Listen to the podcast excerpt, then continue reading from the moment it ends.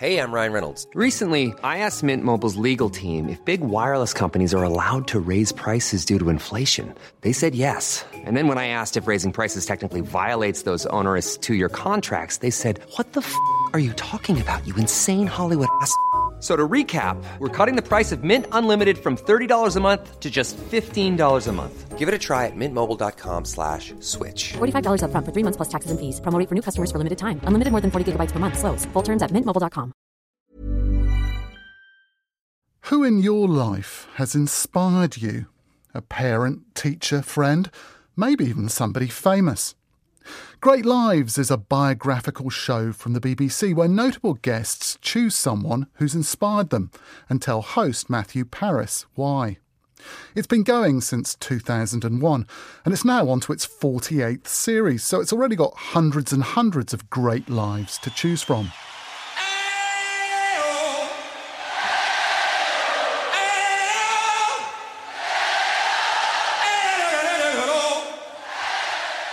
Picture the scene. Wembley Stadium, 13th of July, 1985. A man with a moustache, dressed in a white vest and stonewashed jeans, strolls to the front of the crowd and starts to sing. And the crowd sings back.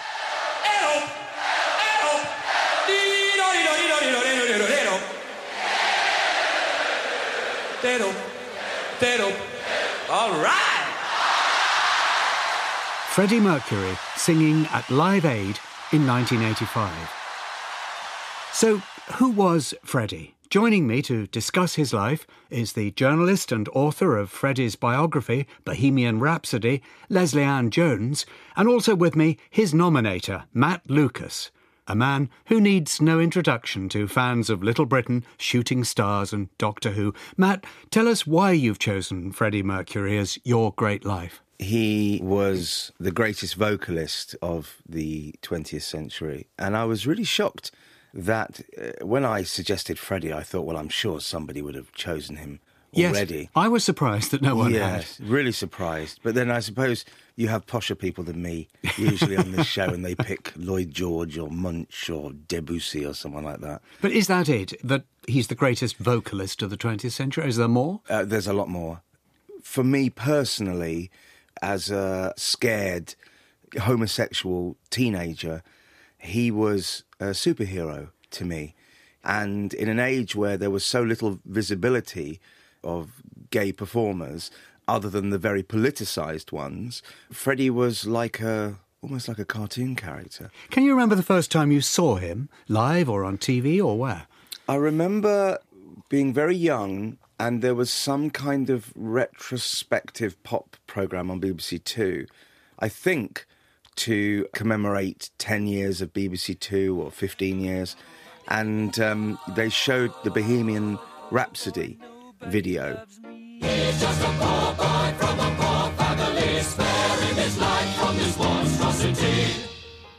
And I was terrified by it. And I didn't realize at first that that was the guy who sings Flash. I think that was probably my first awareness. But I'd already, I got a greatest hits album. Uh, well, I got a cassette that I copied off a friend, which is what we used to do on cassettes. And then I realized that I already knew a lot of the songs. I just never pieced them together as being by the same band. So I already knew We Are the Champions. And I'm sure I used to sing I Want to Ride My Bicycle in the Playground. And I was just enchanted. And then I remember seeing live footage of the band on television. I remember Under Pressure. I mean, so I was more of a, a kind of 80s Queen kid. Yeah. But uh, actually, their music from the 70s is what I prefer. Do you sing? Sounds like you do. I sing a little bit. I've been in a couple of musicals. I'm, Really? I'm no Freddie Mercury, but then no one else is. Will you give us a little snatch from Bohemian Rhapsody? From Bohemian Rhapsody. Yes, or, or wherever. Um, Barcelona. ah, I had this perfect dream. This dream was me and you. I think I'll probably stop there and save the ears of your listeners. Now, Lesley-Anne, uh, you met the man himself, I believe. T- tell us a bit about that. I met Freddie when I was a, a young scumbag journalist on Fleet Street, and I was sent to interview him. And Freddie and Brian were there, and Freddie was pretty silent for the entire session and Brian did most of the talking.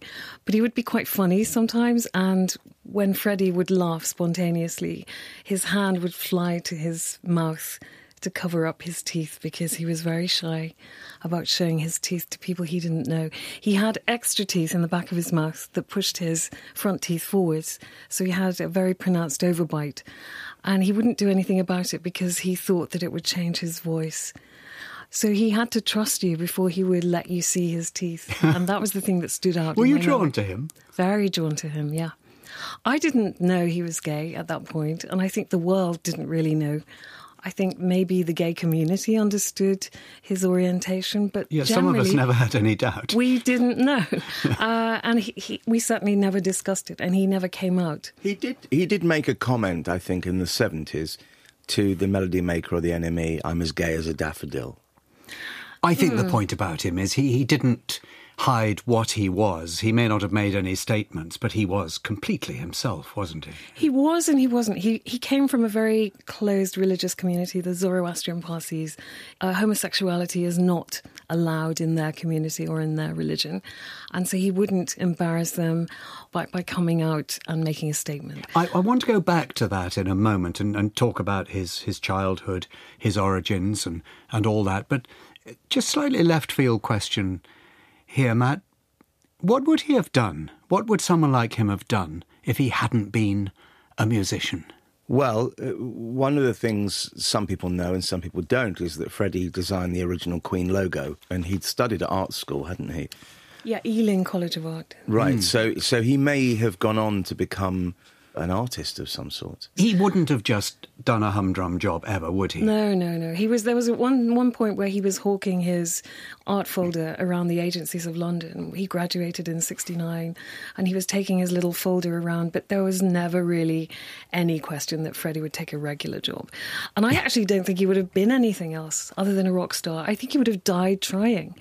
The other three wanted it, but they would have had other careers. Brian would have been an astrophysicist, and Roger would have been a dentist, and John would have been a, an electronics expert with his first class degree honours. You know, they would Yeah. have all had careers. Freddie had no other career in mind. You and Freddie, Matt, have something big in common.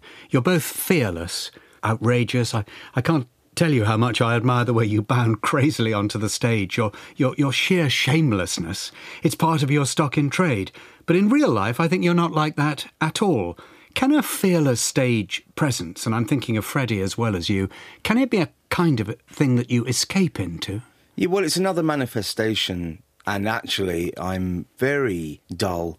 And um, I say this word with a small c so as not to offend you, conservative off stage. uh, and then I get on stage and I'm, I yeah, I access a different. It's amazing. It's as if a co- completely different person And- pops out. And I'm absolutely influenced by Freddie in, in his approach. Yeah. My teen self had posters of Freddie, and I, I truly idolised him, and it was his swagger.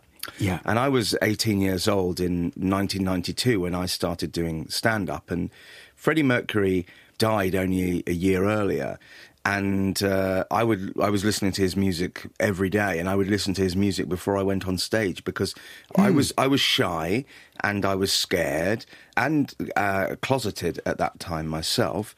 And I would always think of Freddie before I went on stage to do stand up in clubs because I would perform in character, and I would just visualize his his strut.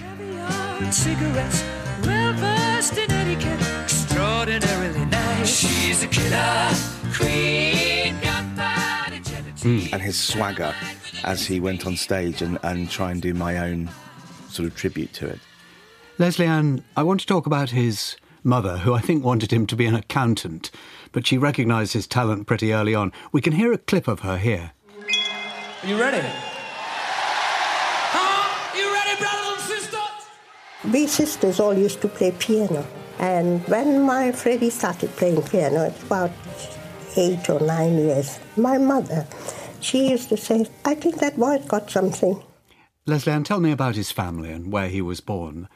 Freddie was born in Zanzibar, but his family were Indian Parsis. The Parsis were Zoroastrians who'd made their way from Persia, which is modern day Iran, Yeah. down into India. And his father and the father's brothers, Bomi was his name, they went to Zanzibar in search of work. And Bomi got a job as a cashier with the British government. He went home to India to marry Jer, Freddie's mother. Uh, probably was an arranged marriage. And then they went back to Zanzibar. She was only 18 when she gave birth to Freddie in 1946. They had quite a privileged lifestyle in Zanzibar. They had servants. Freddie had a nanny, Anaya. And until the revolution in 1964, this was their lifestyle. Zanzibar, In yeah. Zanzibar. Which was a very nasty, Very nasty. little revolution. before that, Yeah. the parents decided because education in Zanzibar was very limited. And he'd gone to the Anglican school there, the missionary school, and been taught by nuns. But at the age of eight, he had to go somewhere else, and they decided to dispatch him to India, which was an awful thing to do because he was sent thousands of miles away to school on his own, on a ship at eight years old. And he suffered terrible separation anxiety. He could only see his parents once a year after that.